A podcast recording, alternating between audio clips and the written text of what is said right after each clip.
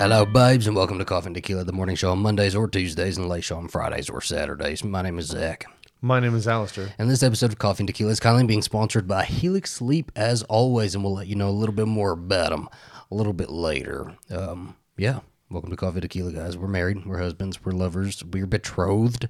For those of y'all who don't know, Wait, so we're married, we're lovers, we're husbands, but we don't sleep in the same bed anymore? what are you doing? What? Yeah, I am putting our marriage issues on the table here. wow, wow. Are you really that salty about it? Of course, I'm Is this salty how we're about it. starting? Okay, let's go. Let's go for it. Let's go into. we had a little bit of a conversation uh, this morning, and I didn't realize you were that salty about it. Yeah, tell people why you don't sleep with me anymore. Should you tell people why I don't sleep with you anymore? Well, you claim. Let me and let me tell you, there's no evidence. There's only hearsay. Oh, should we do I've the never evidence? heard myself snore not once. I've got the evidence. you don't got the evidence. I've You're got gonna the evidence. I got the videos, the video proof. You're gonna have a video of some other person sleeping. I don't know how you can even verify that. Okay, So that's a, it's you. He has started this year. This year, he has started snoring so bad. I listen. I already have like insomnia, pretty bad sometimes. It's real hard for me to get to sleep sometimes, but he has started snoring so bad that it makes it like 10 times worse. There, it is impossible to sleep once he starts snoring, and that's near every night. Well, you know what? We're lucky that we have two Helix mattresses because of this. And let me tell you, We are, because I um, have another bed I, to go I, to. I, I was kind of used to him at some points, you know, getting up during the night Okay. or staying up late to edit. And then, like recently, it's been me waking up. He's not here, and I'm like, okay, let me go gr- grab a glass of water.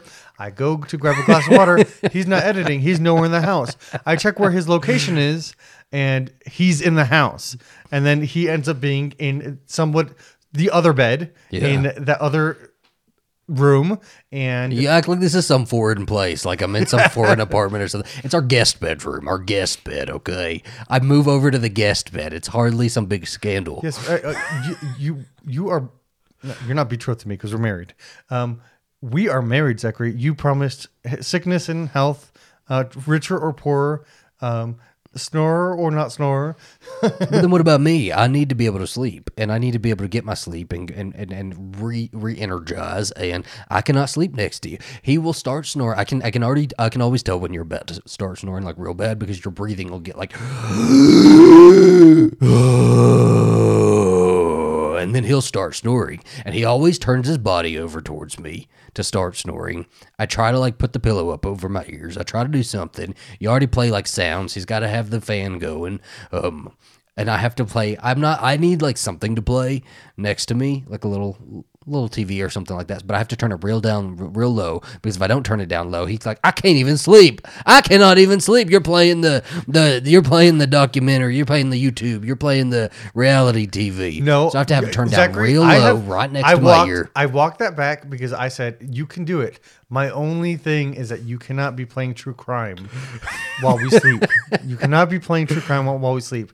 And and let me tell you, I'm surprised at this point um, that we haven't started. We haven't gotten like double beds and s- slept like Lucille Ball. We talked about Desi that Arnaz. when we first got like this is not a new thing. My desire to sleep in a separate bed has dated back Desire? to the beginning. Yes, has gone back to the beginning of our marriage. I actually saw a TikTok about this yesterday, and I fully related to it. Um, and this this woman who's married, and she's like, you know what? I actually have a desire to sleep in a separate bed from my husband, and I brought that up to my husband, and he didn't like that idea. And I brought that up to you this morning, and I was like, what if we just had like like, our, what if you know we have two bedrooms? What if they're just each our own bedroom? he got really mad about this. So the real issue is you started really wanting this stuff when you were watching Sister Wives. and now you just want to float No. from bed to bed, No. willy nilly. No. How you feel free. it's not gonna happen, Zachary. It's not gonna happen. This is not true. This this, uh, but the desire to sleep in a separate bed has gone back to the beginning of our marriage. I we we had a conversation at the beginning of our marriage, and we were like, well, you remember how in the olden days, older you know, the older folks and you know those couples would would sleep in separate beds, and I was like, well, yeah, I actually I find the appeal in that. You know, I like to have my own space. You know, just because we're married, just because society says we should share, a bed, doesn't mean that has to be so. And I, you know what, I might even like to have a different bed. But we were like referencing it when we were old. We're like, when we get old, maybe we'll have separate beds. No. Um, you were okay with that, by no, the way. No, uh, yes, you were. Maybe I was okay with it for the time, but I'm sorry. My grandparents had separate beds, um, and like I don't know. I, oh, it's be- just your own separate bedrooms. space, and like what? Think about it. Think about it too. Like right, like if we had separate bedrooms, if we have separate beds, and then like ex- imagine how exciting that would make it. Um, getting to share a bed together, it'd be like sleepovers. They'd be like, you know, we'd get to, you know, Here comes the sister wife things again. it would be like it would be like me trying to, you know, get you into my bed. Imagine how sexy that'd be. Be like trying to get you into bed. it, it, it'd just be me following you to each bed that you decided to This is what he already does anyway, though, right? like any bed that I switch to because you're snoring too loud, the next night he ends up in that bed. So we end up sl- falling to sleep together in that bed. You know what? I'm sorry that I love you. I wake up an hour later to this snoring. I cannot get back to sleep, and so I have to switch to the back to the other bed in the guest bedroom or to the you know our bedroom. And this is what we do. This is the constant cycle. And um, I I'm sorry. I need to look out for me too, and I need to be able to sleep sometimes.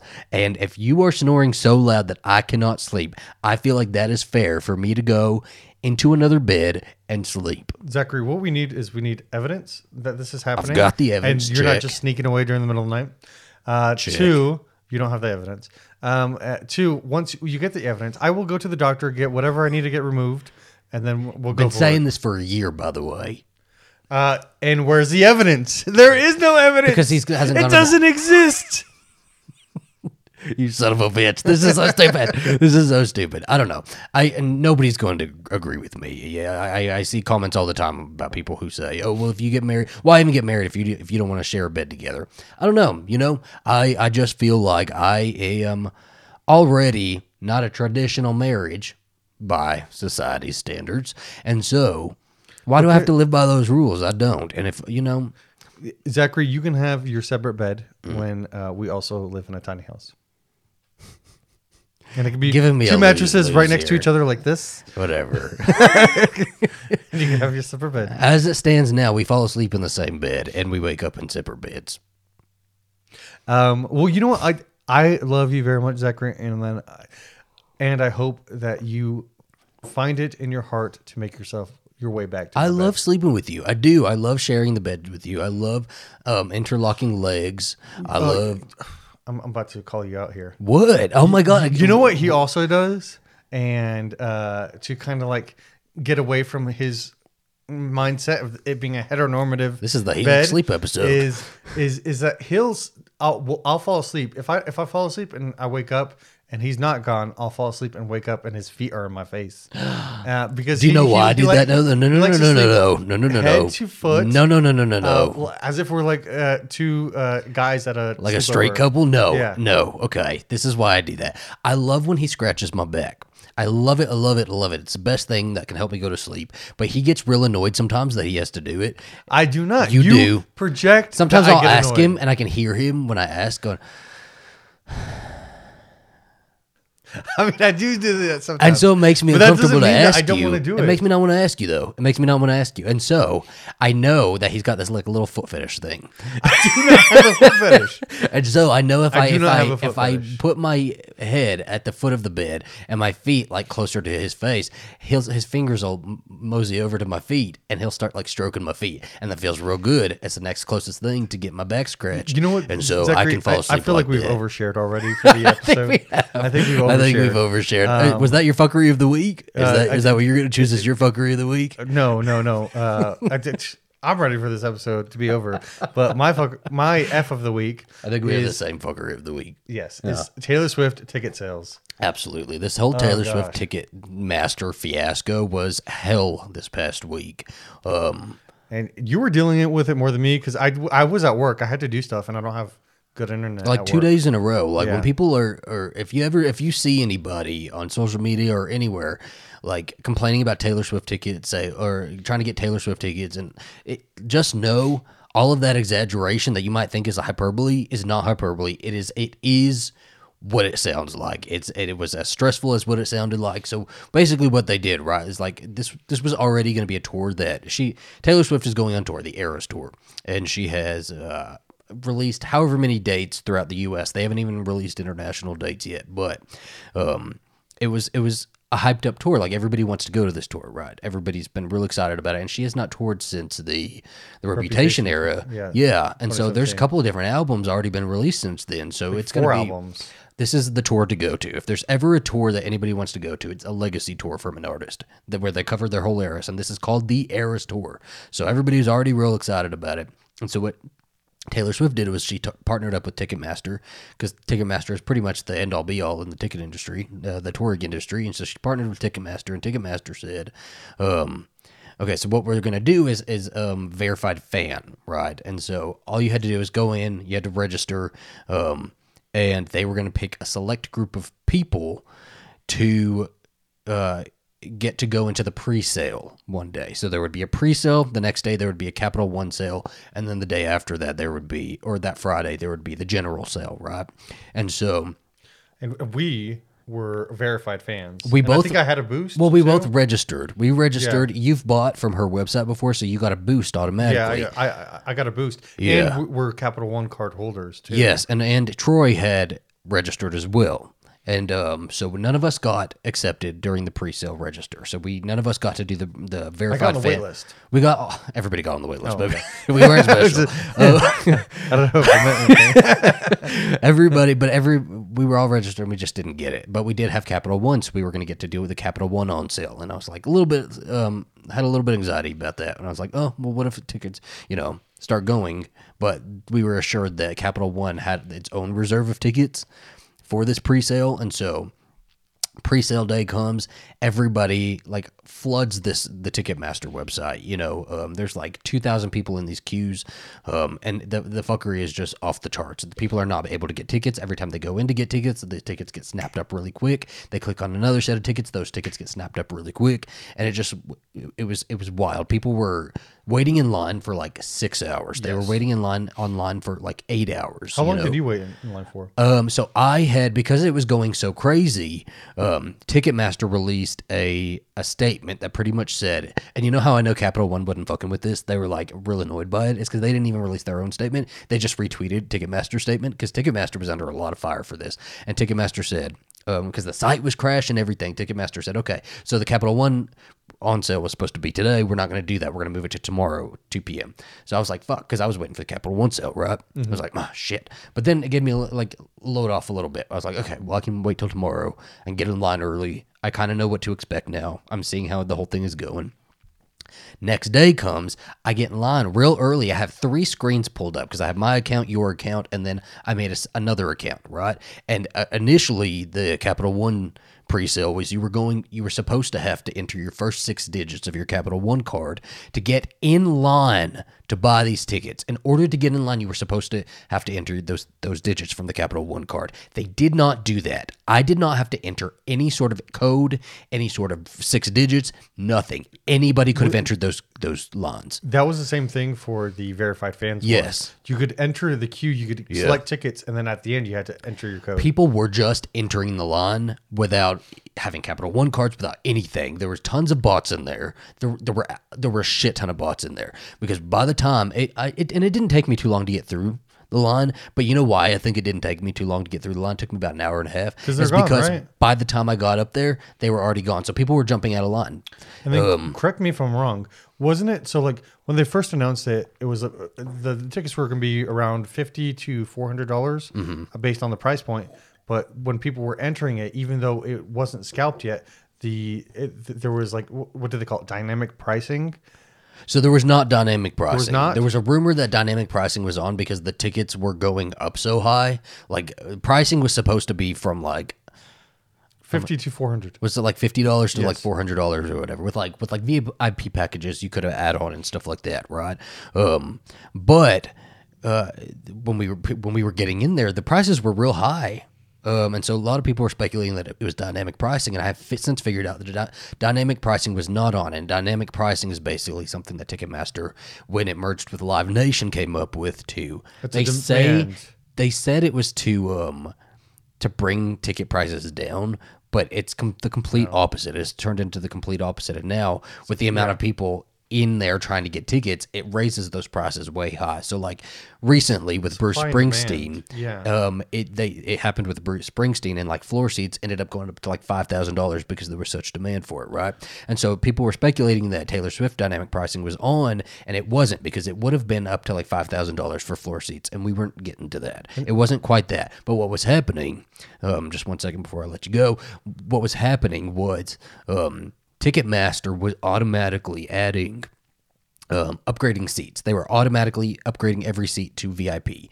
Though you couldn't get a single damn seat without it being upgraded to VIP already. And so that's where the dynamic price, or that's that's where the price increase was coming from. I did hear about that, and, it, and just to clarify for dynamic pricing, is that you can argue that it'll- it will make tickets cheaper if you it's because it's all about supply and demand. Yeah. So if you have the supply and there's less demand, then you reduce the cost of the supply in order to meet that demand.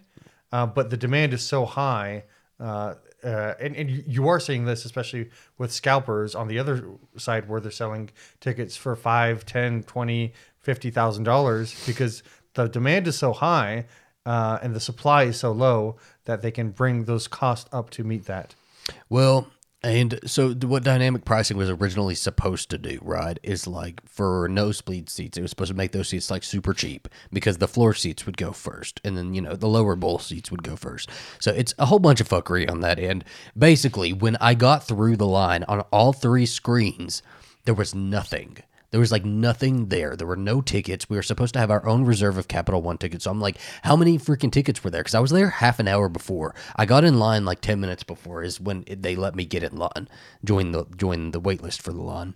Um, and every time I would see a group of tickets, because I was trying to get a group of tickets, I think it was like six max tickets that you could get, and we had a group of people wanting to go with About us. six friends. Yes. So we were trying to get uh, the group. So I was trying to get six tickets. I was like clicking here, clicking there, clicking everywhere I could see six tickets. I was even going up to like $350 a ticket. I was like, shit. Well, like there's nothing left. I have to get the $350 ones. Anytime I would click it, to, to go to get those tickets, immediately you would say, Oh, another fan already got those. I'd go to a different set of tickets. Oh, a fan already got those. Different set of tickets. Oh, a fan already got those. I even went to like the highest priced ones that were like um, eight hundred dollars a ticket, and I clicked on that, and oh, a fan already got those. Uh, Not available anymore. Hold on, and and uh, it just it kept happening so often that eventually the venue would completely sell out. And I was like, shit. So I'd go to a different venue. Exact same thing happening. They were they were going so fast that I couldn't even get single tickets. I even tried to get single tickets like completely apart from each other, and they would go so fast. Oh, a fan got another one. That that was absolutely bots. People were not doing that. It was Exactly. not people. So, and, and, and, and I, I was very curious about this because we've, Zachary and I are, are big fans of a lot of things. Yeah. And so we love we love to buy collectible items, and oftentimes uh, when we buy them, bots will buy them first. Um, yeah. And so I, I did a little bit of research into this. And so bots were biggest, are biggest in the sne- sneaker industry. And the thing is, uh, people will sell bots to other people, and it'll basically let you bypass everything and buy it immediately. Um, and uh, you can make bots specifically for different websites like Ticketmaster and stuff like that. And then you can make bots for uh, like different sites like Mondo. You know, whenever they release like you know uh, And that's how vinyls that like shit that, so fast, and that's yeah. why it goes so fast. But you have to buy the right bots for it. Um, It's like software too, right? Like it is- people, it- it's, it's it like is- bot it- software. It is software, basically. yeah. Okay. Um, so th- that's how a lot of people, a lot of people, this is how a lot of people make money nowadays. Is they resell. It's all in the resale market. Mm-hmm. They buy tickets, they buy shoes, they buy figurines, and then they uh, re, re, uh, jack up the price and resell it. Anytime Monster High dolls go on sale, like a collectible Monster High doll, they're sold like in five minutes. And I know that's not people. That can't be people. It's bots buying them all up because a minute later they will all be on eBay for like outrageous amounts of money. And that's exactly what was happening with these Taylor Swift tickets. Is that immediately they were being resold on ticket or. I don't remember if it was on Ticketmaster, No, but all, all across different sites, all across different sites. Um, they, they were being sold for like two thousand dollars. I there's those headlines that say like nine thousand to fifty thousand dollars. Those may have been here or there, but that wasn't that wasn't the pri- It wasn't the norm, yeah. it wasn't the norm. It was that was just yeah. that sensationalized headlining. Um, but they were like going up to like twelve hundred dollars for a damn lower bowl seat, or um, I think if you go all the way up to the nosebleeds, those are like five hundred dollars right now. I even looked today. I looked today and it they're was still- 600 in Chicago. It's ridiculous. and I went while I was trying to get these tickets. I stood in line for every single venue, and those lines were going so fast because nobody was on those lines because they were all sold out. Every date sold out so quickly, um, and people are pissed. Yes, I mean because fans aren't getting tickets. I mean that's why we get pissed when bots Yeah. Buy stuff because typically a lot of pe- a lot of the people who use bots, I'm not going to say everybody, but a lot of people who use bots Yeah. aren't even fans of the merchandise. They just know that there's a demand for They it. don't care, and this Yeah. was like this was the the this Ticketmaster. So okay, everybody's pissed at Ticketmaster, right? And Ticketmaster ended up having to release a whole thing. They've been like trying to save their asses over the past couple edited days. several times. basically. Um, and so they basically said that we knew this was going to be a really big deal. They even said it when they were sending out those emails before the pre-sale. Do you remember those emails saying like, "This is going to be historic. This is going to be this. This is going to be that."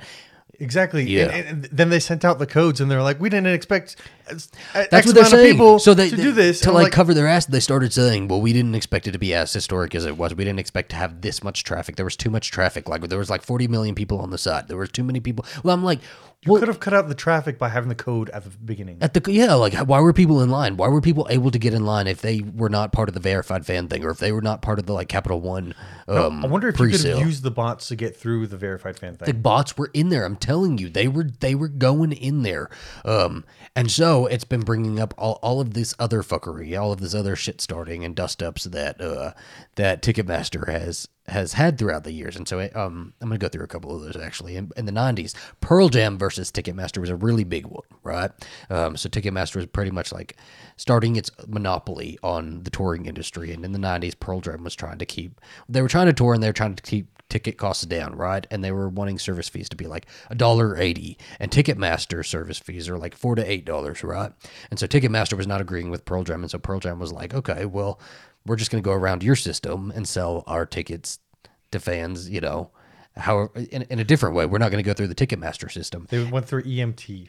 And so Ticketmaster basically like blackballed them from touring. They they basically um, created this like nationwide uh, boycott on Pearl Jam for touring because Ticketmaster has so many different deals with all of the venues basically. And so they were going on to all of the venues and they were like, "Hey, legally, you cannot work with them if they are not going through us to get their tickets, right?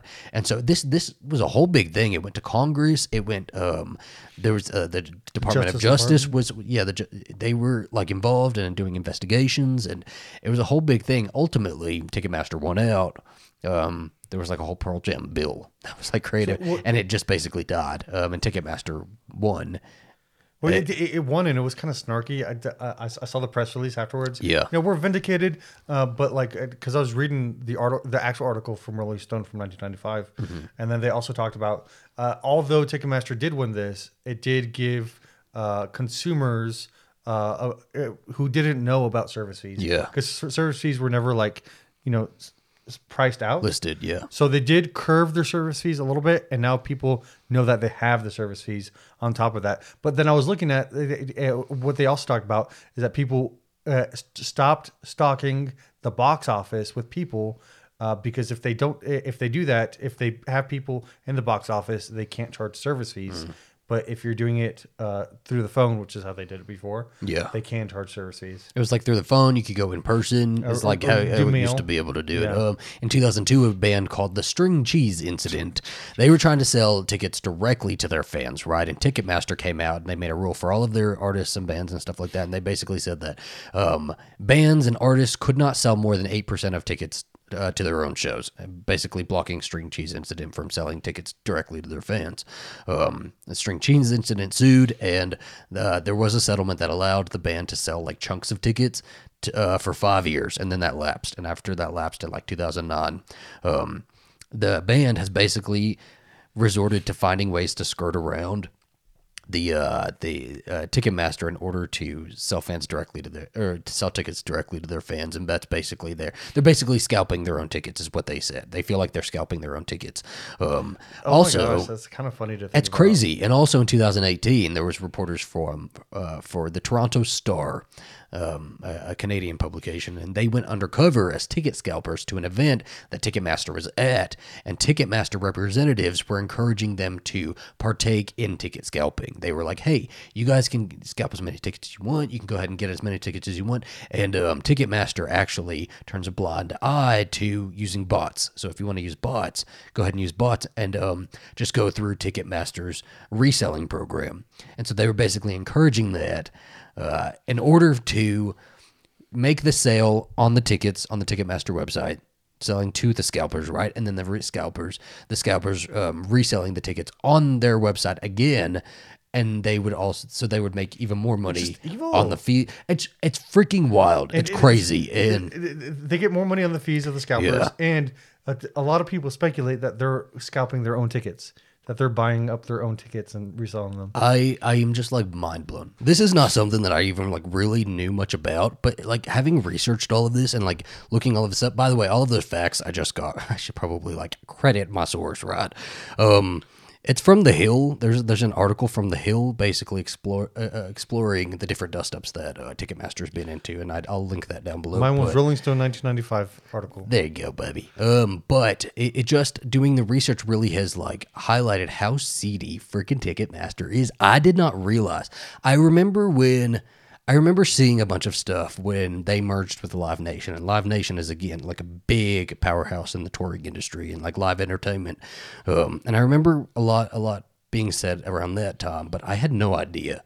Like I did not realize, and so it makes a lot of sense that now with this I, I think I think Ticketmaster and their shadiness and their seediness meeting Taylor Swift and her demand and, and the amount of people that were going to have eyes on this was a really bad move on their part. In order to keep their shit secret, they should not have done something like with Taylor Swift because Swifties are crazy, by the way. Swi- They're- Swifties will. They're talking about class action lawsuits. they will learn law in order. they will get a degree. 14, 15 year old Pass the bar. Swifties will learn law in order to, just because they weren't able to get Taylor I Swift think tickets. most most Swifties are now in their 20s. They're like millennials. They're like us. Yeah, Yeah. Um, but we will learn law in order to. Uh, in, in order to make this right.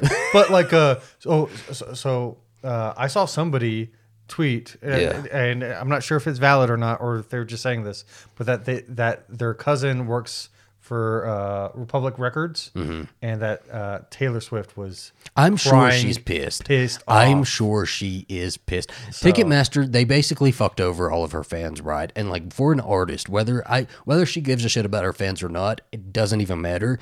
It made her look so bad. this made her look really bad. Well, we actually just had a conversation kind of Yeah. about this, about like, it, you know, Rihanna and Beyonce are going out on tour here soon, and, Yeah. and are, are they going to be able to like see what's going on with Taylor Swift's issue and curve it? And and you said, I feel like Beyonce's not really. A, I don't know much so much about Rihanna, but I, I I know I feel like Beyonce is more like a she's like Hermes, right? Like she's a high high designer brand. Um, and Taylor Swift is still like a company that is like accessible, even though she's like so successful. She's still accessible to everybody, and you know it feels like casual clothing, right? Whereas like Beyonce knows she's Hermes, and she's not. She doesn't really care. Like she doesn't. She knows she doesn't need to be accessible for everybody. Her tickets are going to be super expensive, and I feel like she'll have dynamic pricing going. I feel like she doesn't give a shit, and people are going to buy them anyway, and we're not going to complain about it. But like for somebody like Taylor Swift, it's it's just different. Like Taylor Swift still feels more accessible.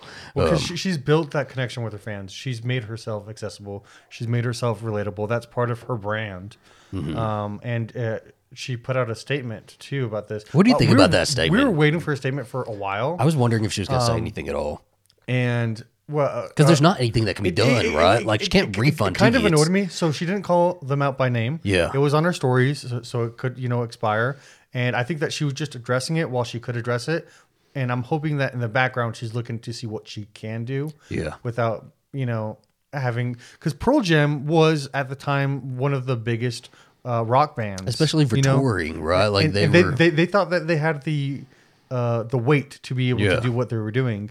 And right now, I was like, yeah, of course, Taylor Swift. You know, take, Taylor Swift. You know, did that whole Spotify deal. You know, I, uh, Apple Music. She's taken on big corporations before.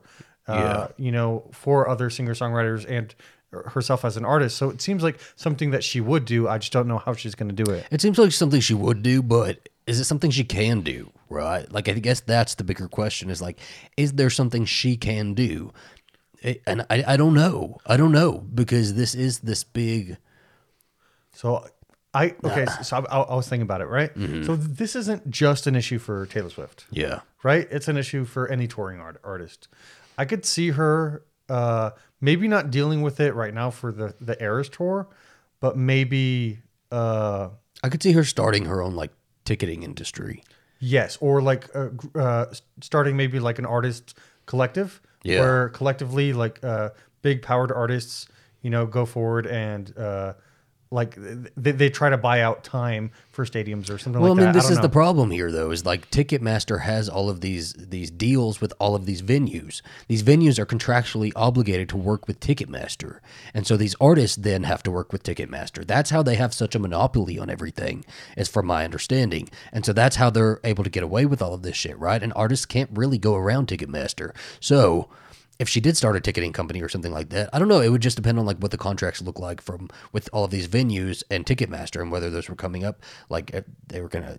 I don't know how long how, how long those extend. I, I don't know the details on that, but um, the Department of Justice is investigating this again. They they have opened an investigation on uh it's it's antitrust, right? That there's antitrust concerns, and so they yeah we're gonna. I, this is super interesting to me. I, I'm like I have my ear to the damn door on this one. the thing is capitalism only really works when um, you're able to actually have com- compete within you know markets if Yeah. you can't compete within markets then capitalism doesn't work at all you know the point of capitalism is for uh, products qu- the quality of products to get better and to drive prices down because people Yeah. compete with prices so that it's accessible for more people but guess what with ticketmaster in control of what was like 80% of the ticketing industry Mm-hmm. So wild, uh, yeah. then uh, it, that's not going to be the case and there's like 12 other vendors that compete for the last 20% too Yeah. So it was like- I don't know. There was um she was at the AMAs on was it yesterday, last night or Sunday last night? night, Oh yeah. yeah. and she didn't say anything about it. I was I was hoping she was going to say something. I knew she probably wouldn't. I, I think but she's I think I think there's legal stuff in there because they had Yeah. a contract. I think there's legal. there's a stuff in there. reason she's Yeah. not saying specifics because there is a contract in place. But uh, so that's our fuckery of the week. The biggest thing that ground our gears. But We might get another album about it. I don't know. we don't really have a, na- a name for this segment yet. But like, what is your what's your best cup of Joe for the week? I guess Oh, oh, I, I put. Oh, what was Something I, that I just suggested? it. brought I was a like, lot the of spark. toast of the week. toast of the week. Maybe we could do the toast of the week. What's your toast of the week? Um, so I have one. So I and I'm only really talking about it this about this because I want it re- renewed for season two. But uh, Drink Masters, I started watching. Oh, I don't even have that on my notes. I thought you were going to talk about the Lost Metal. Yeah, well, the the Lost Metal just came out this week uh, by Brandon Sanderson. It's the fourth book Mm-hmm. and the second era of the Cosmere. Uh, if you want, read the first three books. Amazing. Yeah. The last four books, kind of read like Sherlock Holmes. If you're interested in something like that. Um, anyways, but I w- wanted to talk about Drink Masters because I think it has, has a wider appeal Mm-hmm. and also make, made, made me feel kind of like inspired to like Oh, all week, all week. Do you know what I've been finding all week? Is just little half, little glasses like this, just laying around the house. Just, just drinks made, like little mixed drinks, just laying everywhere. just don't and taste very him, good. And then I say, I said, why, why didn't you drink it? And he's like, well, I didn't. It didn't taste good, so I didn't like it. So you just leave it on the counter. Yes. So uh, Gatorade and uh, a tequila, No, don't call me out. just like sitting on the bathroom counter it's not classy. randomly as I'm brushing my teeth. I just look I- down I- and see it. It's, it's not classy, but it's so cool because you wouldn't think that like a a uh, cocktail making show uh, would have a lot to it, but they really go in depth because they make all of their ingredients by scratch within like 60, 75 minutes. It's like freaking and chopped it's all super. The presentation is great. Like it's it's really really fun. It's almost like upscale um what is it uh, upscale british bake off kind of vibes because they're not cutthroat in there they're kind of helping each other out it's nice it's nice i always like a feel good co- competitive show I think my best cup of Joe for the week or toast for the week. Help us out with names for this. It's like the the, the, the so we have the fuckery of the week, which which is things that ground our gears, and then something that just brought us a lot of joy this week. Um, but I, I was gonna say the menu, but I'm thinking the crown.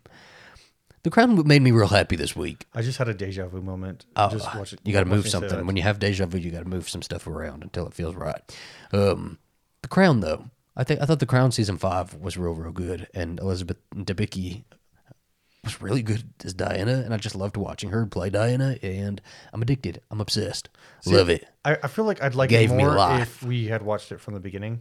But we watched the first season and then we stopped, and then you only went back when. I think that's a really good show, though, in or to to pick up at any sort of like different era, though. I don't think you have to watch that show from the beginning, and so I don't feel like I missed anything not watching it from the beginning, um, because I am more interested in the Diana years, and I I fell in right, and you know, perfectly. I don't know. It didn't it didn't seem like I was out of place at all, but So, so we, bo- we both actually chose different things than what we know. we wrote down. both on Netflix. Um, and uh, the menu is actually really good too. So if y'all want to check that out, Yeah, that's probably joy. I guess we can talk about uh, Helix Sleep really quick. The sponsor of today's episode. We love our Helix Sleep. We basically had our Helix Sleep conversation at the beginning. I mean, we did, yeah. Uh, we We have love it so much. We have two. we have two. My have husband's two he- cheating on me with the Helix sleep mattress. we have a queen size Helix Sleep Midnight Lux mattress and a uh, a king size Helix Sleep Midnight Lux mattress, and we use both of them quite often. And so, uh, yeah, they both get slept in like every night, almost every other night. Apparently, we got to spread the love. We swi- we switch from bed to bed. Um, we love them. We love the Helix Sleep mattresses. now it's time to tell you all a little bit about our sponsor for today's episode, Helix Sleep. Helix is a premium mattress and a box company that makes beds to fit your unique sleep style. Helix knows that everybody is different and everybody has their own unique needs, and so they've made a sleep quiz that'll match you with your perfect mattress based on your needs. I am an all over sleeper. Alistair's more of a side sleeper. He likes a firm mattress. I like, uh, you know, more medium. We took the quiz together and we got the midnight mattress. And one of the best parts about Helix is that they deliver the mattress right to your door for free. It comes rolled up in a box and is super easy to set up yourself. And if it makes you nervous to buy something online that you haven't tried, Helix has a 100 night sleep trial, so you get more than three months to make sure that you absolutely love it. And if you don't, they'll pick it up for you and you'll get a full refund. Well, if you or somebody you know is in the market for a new mattress and you think that Helix sounds right for you, you can go to helixsleep.com slash tequila where you can get up to $200 off of your mattress and Two free pillows. Candace Cameron Bure, she had the star Full House. DJ Tanner, our DJ Tanner, um, is so she is like Christmas Queen of Hallmark, right? Like she for the longest time has I'm been glad that Christmas, you said of Hallmark has been Christmas Queen of Hallmark and Mariah Carey reigns has reigns done all supreme. of these Christmas movies and like she's queen of the Hallmark Christmas movie is what she was. She worked with Hallmark for the longest time and recently has announced that she is going, she's switching over to a new platform that is like just starting. It, it- it's it's a brand new platform that they're just now building, right? It was somebody who worked over at Hallmark who has created a platform, uh, a channel called Great American Family Channel. And so Candace Cameron was part of that deal and she went over and followed. So as this channel is sort of making its debut, they're starting to do all the promo for it, right? And so the Wall Street Journal did an article talking about Great American Family and and and uh, interviewed Candace Cameron. She did a whole photo shoot for it and everything. And um, one thing really stuck out about it is like they've already been talking about that this is supposed to be about Christianity. It's supposed to be about country. It's supposed to be about family. Those are the three big things, right? Um, and that we already kind of know where that leans. It's the Republican channel, you know. Yeah. It is supposed to be the Republican channel, but um, and just just from that, you can already assume that maybe like the LGBT folks aren't really welcome, right? But it hadn't really been said um, until this Wall Street Journal article, and they they straight up asked her, "Hey, yeah, are, are LGBT folks like you know going to be featured in any of these movies, in any of these projects?"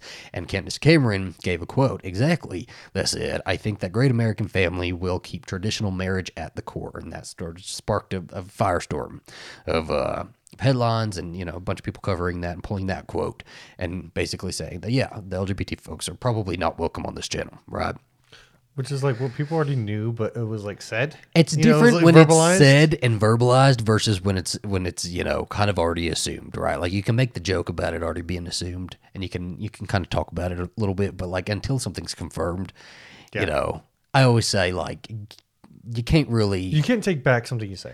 Yes. And so she gave she went a couple couple days silence.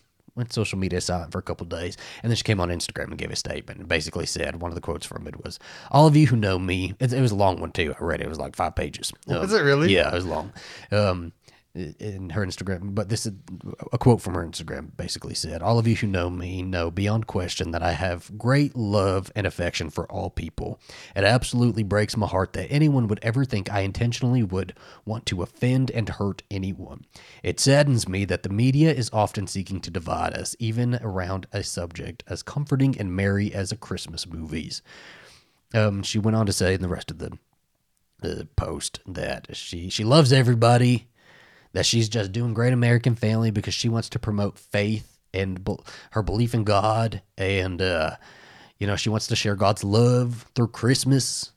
Her whole big goal there. Um, So this got me. Okay. You'd put this on the list, right? I Uh, did. of what we're going to talk about. So I, this got me started with like going down the uh, Candace Cameron Cameron Bure like little career uh, thing. And you've been a big fan of Full House and Yes. and Fuller House. Um, I've seen both, but I've not like seen them all. You know, like it's a casual viewing while they're on, or you'll put it on and I'll watch it with you, and, and they're pretty good. But um, so I guess you took a break for a while and, and then came back t- to the uh, uh, to the she industry. went off and started a family. Yeah. yeah, and, and then she did. She's done uh, 18 Hallmark movies uh, for Hallmark, and uh, I, I looked to see why. So she moved to Great American Family following Hallmark's first gay Christmas movie. So people are pointing that out. I mean, I'm not sure if there's a correlation or not. However, uh, she claims that her Hallmark contract was up at the time. And she was taking advantage to move to GAM. I'm going to call him GAM. GAM. Great American Family Yeah, Channel. GAM.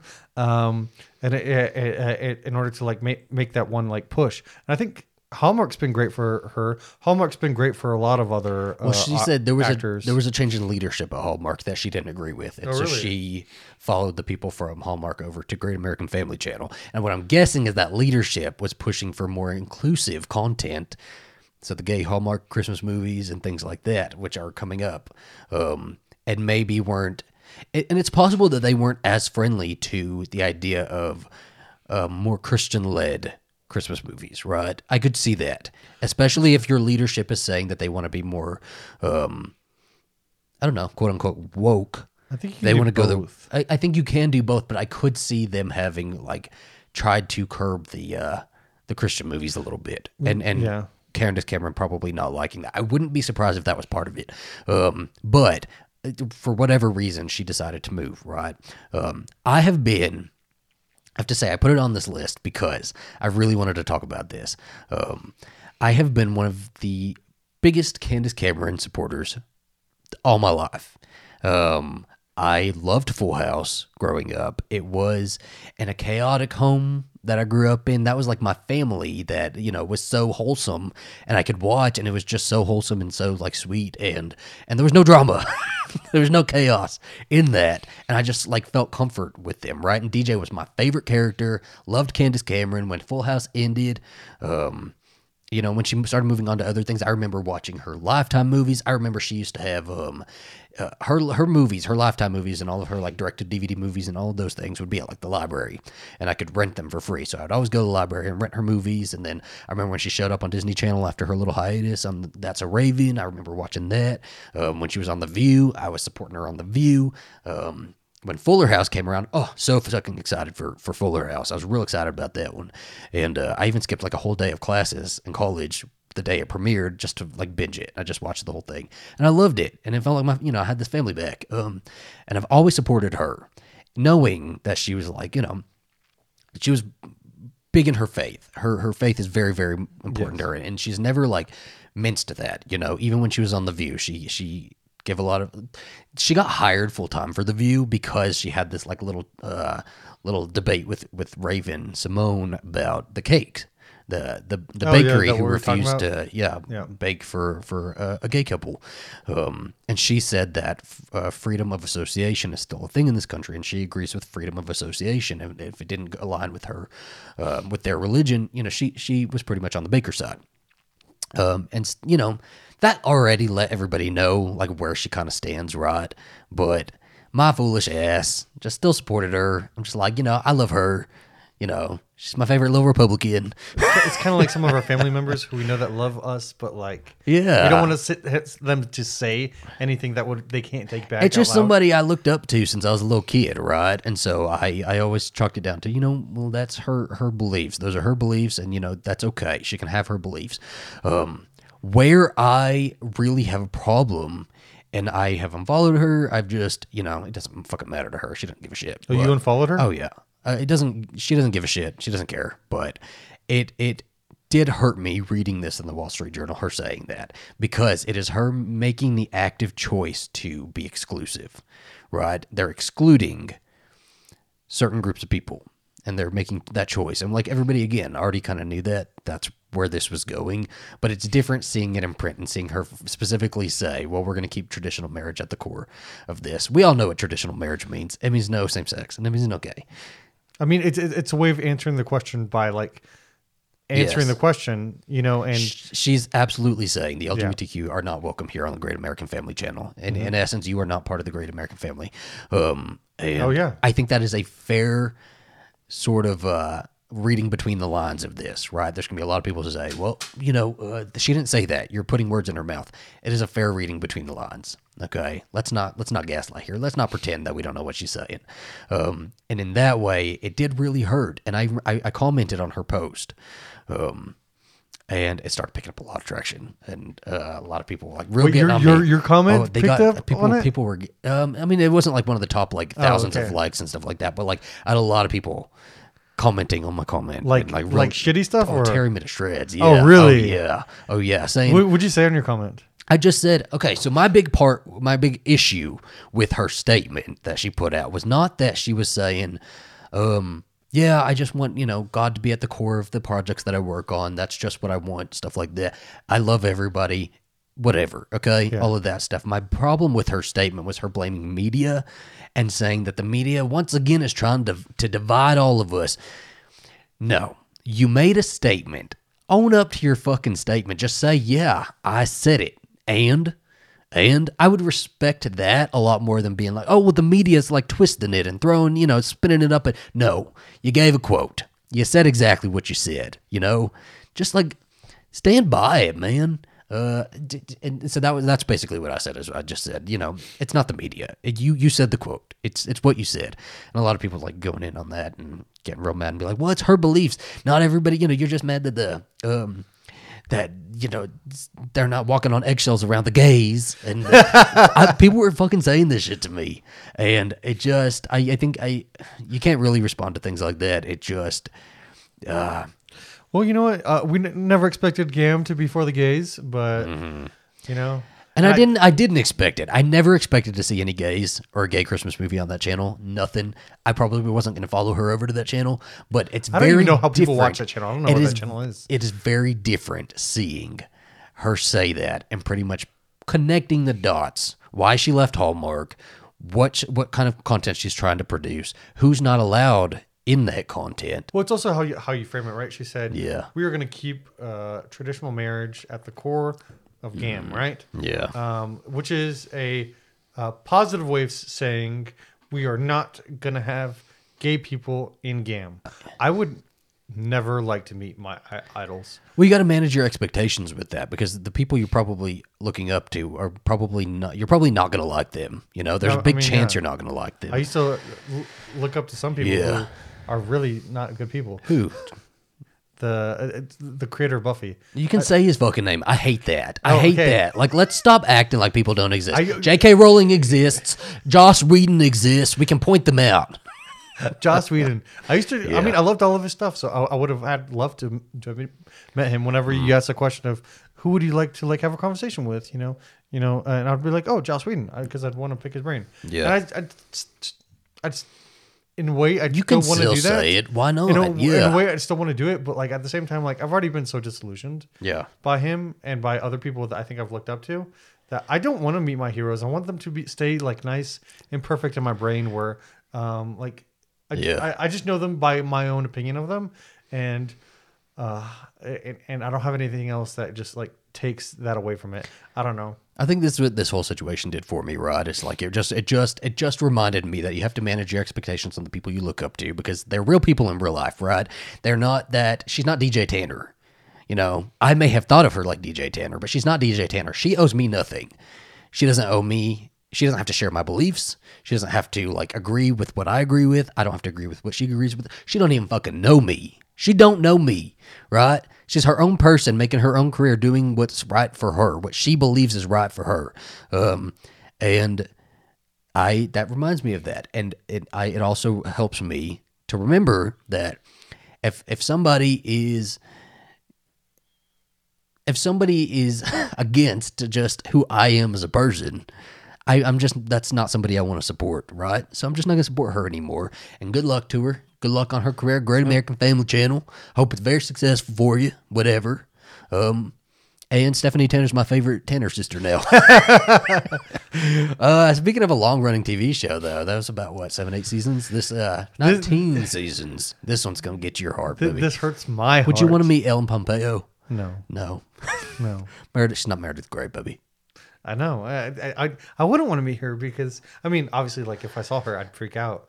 But like if I saw her like in a bakery and she was like, I I, I probably would. I'd be like, but like I wouldn't like approach her. Would you just like stand in front of her? I don't know. If I had like, if for some reason, Yeah. okay, I'm at a ba- ba- bakery. It's Halloween. For some reason, I decided to be a vampire doctor, and I had like a coat. You know, you know the the coat. Then I'd be like,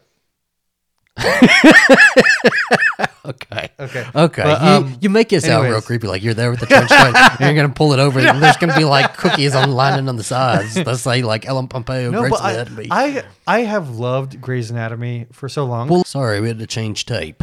Um, I need, you know what I want for Christmas? I really want a third camera. a third camera. Because we have two cameras right now, and we have a two camera setup here, and then at the top of the episode, we usually have the single camera in the middle. Um, but if we just had three cameras going at all times, it'd be so easy. I just want another Canon 70D, Canon 70D, and then I don't know, maybe either the zoom lens or the 35 millimeter lens. I don't know, but a three camera setup would be like Ideal. the ideal. Well, you know, well, we need it so that you, you we can set up the video so that it automatically go uh, gets downloaded all together instead of using the SD cards, Mm-hmm. and we need uh, to get instead of batteries just do plugs. Yeah, I don't know. It's are we going on all things? Yeah, okay, we're we're going. Um, so Ellen Pompeo is leaving Grey's Anatomy after 19 seasons. You know what really irked me about this What was the 19. Is it- instead of twenty? 20 is such a good number, too. Well, uh, was one season away. One season away. I know it's 20 something episodes. I know it's a lot of work. One season away. She could have said I was on it for 20 years. so I've had such a love for Grey's Anatomy for Yeah. so long. Um, I'm one of those who who never. I, I think there's a lot of us out uh, out there who like never stopped watching it. I'm two seasons behind right now. I'm on season 17. Um, Karev, is, uh, I I know it's gonna happen, but I don't want it to happen. So that's why I'm still on, on, on season 17. You are never going to finish this fucking never show gonna now. finish it. Now that he Yeah. knows that Gray is like leaving, Yeah. and that's a finale for her, he doesn't ever want to watch anything that has that is leading up to a finale. So if he knows that Ellen Pompeo is leaving, he will never finish this damn show. Now you are stuck on season seventeen for the rest of your life. and I'm a little upset because so obviously the sh- she is the ti titular character of the show, right? Yeah. It started off on uh, with Gray, and I think that if you look at season one, um, it starts off mostly with her stories, and then we start like branching off, you know, uh, to uh, Cristina, Yeah. and uh, we branch off to other side characters, and um, she kind of gets lost a little bit in there, but then Sandra Oh leaves the show, and she kind of gets focused a little bit more. Derek leaves the show, and then it becomes her show again. Since season twelve to now, like she has been a superstar on that show. What do you mean? But again, though, like it started as all of their show. Like it was her. She was the titular character, but it, it was still like all of their show. Like it, it relied on the cast. It didn't uh, just rely it, on it- her. It, it did, but she got lost in it for a while there. I think that she got lost in it for a while there, and that once Derek left and once Sandra left, she was just she was a boss. So basically, get rid of everybody. Yes. And then she gets to just be. I don't know. I think it sounds boring with just okay, her in okay, it. uh, Zachary, but you don't watch it. I stopped watching after Izzy left. You got rid of my girl, Katherine Heigl. Mm, done. Okay. Done. Well, uh, my thing is before season 12, um, there had been a conversation uh, where Shonda Rhimes was asked, you know, when are y'all gonna come to a close with *The Grey's Anatomy? And she basically said, um, when, uh, gosh, Pat, Patrick Dempsey and Ellen Pompeo are done with it. And So that told me that Patrick Dempsey and Ellen Pompeo were gonna be there forever. And then Patrick Dempsey left the show, and I cried and I bawled my eyes out, and I thought it was the worst thing ever to happen. It's so weird built that he it up died, for though. over- yeah, it's terrible. they, they built it up for so much time and i was like we're never going to come back from it it's never going to be good and it was great it was great um and now she's leaving and i, don't, I just don't think i have anybody else i mean bailey's gonna, still going to be there but i don't I, I, I don't have anything else for her and she's the highest paid actress like she's the highest paid tv actress you know and she's leaving that behind I don't remember what the numbers are on that either, though. I remember we, we we've had plenty of 20 conversations about is it twenty Yeah. million? It's some sort of deal where she's like she's got producer money and she's got money for Executive starring it. money. Yeah, And I'm curious whether she's going to keep herself on as executive producer, um, because she said she said that she will. It's I, I, her statement says she was going to come back to visit, right? yeah. She, she said, "I am eternally grateful and humbled by the love and support you have shown me, Meredith Grey, and the show for 19 seasons. This isn't your first time on the roller coaster. You know the show must go on, and I'll definitely be back to visit. This isn't a goodbye; it's a see you later." Hmm. And her and and, and Shonda Rhimes po- posted a post that was like very sim- similar to this. Um, because it, it definitely seemed like she loved her job, but I, I'm guessing she also wants to do other stuff. It's not ten years, man. Like the, you, the, the that's a long stretch. Ah, Just go for the twenty. You just have to go for the twenty. But I know. that really bugs me. Really bugs me. But, do you think dude, do you think there was any drama behind the scenes with a- ABC? I don't know if there's any drama, but I don't think so because she'd already so she's already signed on to executive produce and star in a limited series based on the thriller ho- horror The Orphan, and I think that she was very comfortable in this. Like it's 20 years. Like some people retire after 19, 20 years in you know uh, in the army, for example. Um, so that's a long time to be a character, and maybe she's ready to be something different. Well, and it's different. Like TV has changed so much in the time that in just the span of of the show, right? I think the show started at such a good time where they were having the twenty something episode seasons, and now it's we've evolved to like eight to ten to twelve episodes, but they are still going on twenty episode seasons, and it's got to be exhausting, you know. Like I'm sure she's ready to kind of step away for a little while and just like let it go to whoever. Well, I think, especially now, like, uh, I feel like it's okay. I miss. I'm not gonna lie. I miss 22 episode seasons. Oh, it sounds exhausting, man. It's it No. sounds exhausting, and Yeah. like uh, like we're both big Buffy fans, and I could not imagine the Buffy fans. Well, I mean, you could have pared down those seasons to eight eight to 12 episodes, right? But all of the additional stuff that we got, all of the the side stuff, it gives you Yeah. time to really really character develop. But then again, one of the reasons Sarah, one of the reasons Sarah stepped away was because she was exhausted. Yeah, she was tired. know? I mean, and she was the lead. She she was the Gray of that of Buffy. Yes. She was the Buffy of Buffy. You know, it's it's it worked for the time, and the shows that we got, the twenty something episode seasons, were like great for that time. But if Buffy were to come back, I don't know that I would want it for twenty something episodes. I think I would want it for like ten episodes. I feel like you can create a much more concise and and well thought out story in Yes. that time, and that's what I would want. You know. and I wouldn't necessarily want a season two. I would want them to come back whenever they'd want to come back. So if Yes, they're we always okay, say that. Yes, is like it's very important that I wish I wish projects would understand that they don't ha- you don't have to have a serious finale. You know, you can have a well, we're going to end it here for now. X Files did it perfectly, where they whether you think the comebacks are good or not, they understood that they were just going to end it for the time being and come back whenever they wanted. You I mean, know, the Spice Girls never broke up. technically, So, technically. Tec- technically. Mm. Um, and I, I, that's why I don't think that you necessarily have to do this. Well, Yeah. I really wanted, because I do do think that it should come to the close at some point, is I wanted them to have almost all of the original cast back for one season. But barring that, I think that maybe when they are ready to end Grey's Anatomy overall, it'd be cool for them to have like maybe a three episode arc of like all the cast c- coming back, or we've seen them in some form or, or, Yeah. or another. I'd be okay with that. So maybe don't know. except for Patrick Dempsey because he did. It's gonna be well, Or Mark George Sloan. O'Malley's dead too. Oh my gosh, both McDreamy and lot are of gone. Lexi's dead. All of them are dead, Alistair. They're all dead. They're all died. Okay. You know what? Tragedy befell. I understand why Meredith is, is, is leaving. I understand why she's know, leaving. but who's the gray now? Did we go? She's gonna have like. well, some- her sister, oh gosh, I forget her sister's name, is is really good. So I think that Lexi? they're no, she has another sister. She has another sister. yes, spoiler alert. So she's gonna have another sister then, another Gray that's gonna come in and no, no, her si- A his third sister's last sister. name is Gray. No, uh, her sister's last name isn't Gray. Um, but uh, I think it'll actually focus on Bailey mostly. Honestly. good for her. Good for her. Okay. Well, I don't know. I think we're kind of running to the end of this episode. I think we've talked about a lot. We've talked for a long time too. Yes. We're cutting in here real quick at the end of this episode because we weren't able to talk about it during the recording.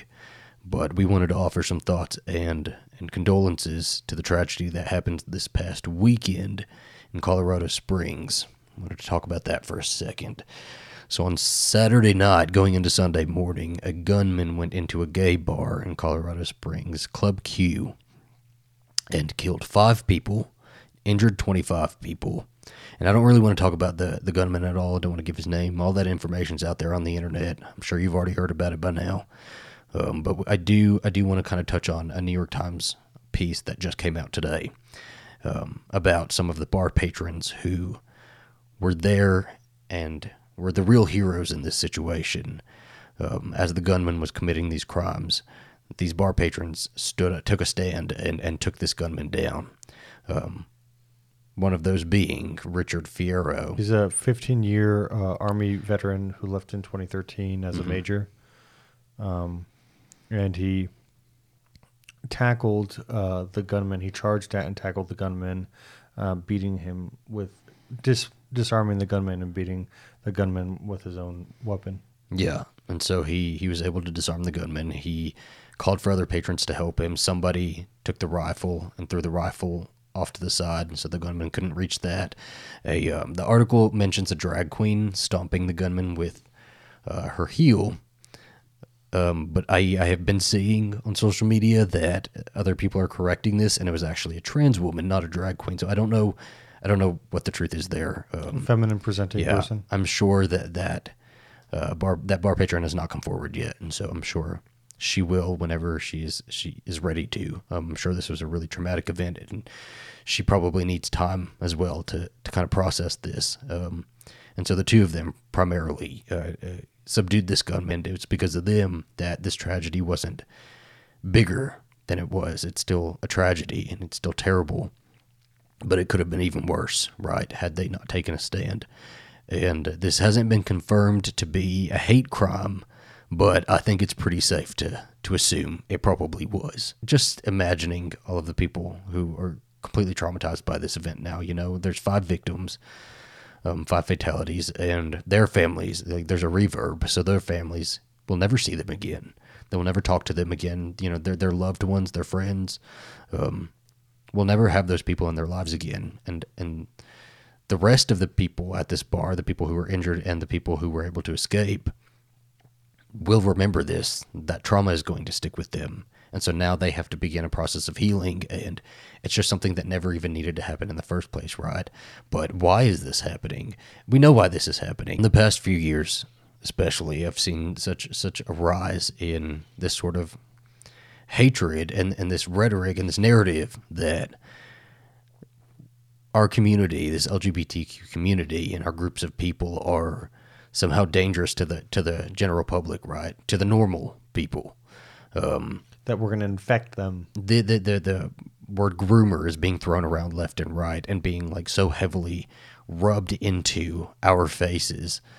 Um, we're being labeled as groomers, and and you know, you and I, as as you know, really white gay men are are you know have the least of it. We're getting the least brunt of it. You know, uh, trans women are really getting that uh, that groomer label. Uh, drag queens are really being called groomers. You have these politicians, you have these people, you have people like Candace Cameron Bure who who are pushing this narrative that we are somehow othered. We are othered. I mean, we are other. That that's what it means to be queer.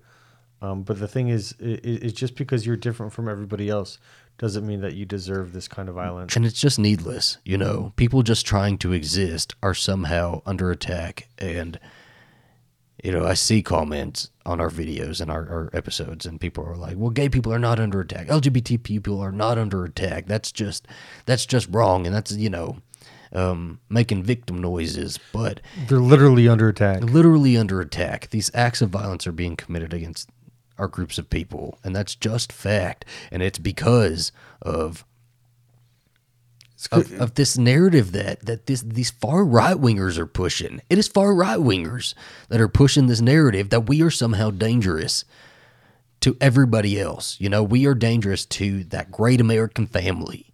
Um, and it, it, it is because of people like that and the people who who refuse to see us as people who deserve the same rights that they do that as people who deserve just equality man just equality. We're not even asking for anything other than equality. And we're not asking for anything more than that. Um, but that somehow is is just dangerous to them. That's something dangerous. We're perverting people's minds. We're perverting the minds of children. That's what breeds this. That's what breeds this kind of violence. Is talk like that, and and and it's it's it's taking care of these it's it's canceling out these places that we love so much that we do go to connect with people. I know as a as a young gay boy um, when i first started to accept my sexuality uh, one of the first things i did was go to a gay bar in new york city. And and i, I met people like me and i uh, met people who uh, I still consider to this day to be friends, and that's something I did as somebody who felt very isolated and didn't know any uh, uh, didn't know any gay people that um, at least I didn't feel who I identified with or comfortable doing uh, comfortable being around, and uh, now uh, you you see that you see it in a lot more places. I'm thinking even of uh, of, you know where I went to high school.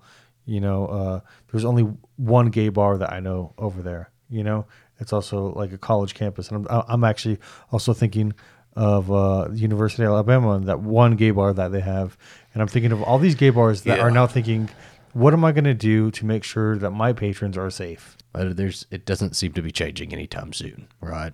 But we are thinking so much about the the victims from all of this, and not just those who lost their lives, but everybody who was there that night, and everybody who was involved, and everybody who will have to deal with the the effects of all of this. The aftermath. Yes. So our hearts are with you, and uh, I don't know, man. Okay, well, we thank you guys so much for listening to this episode of Coffee and Tequila. Um, we will leave it leave you with that. Have a, a great rest of your week, and uh, Be safe. be safe.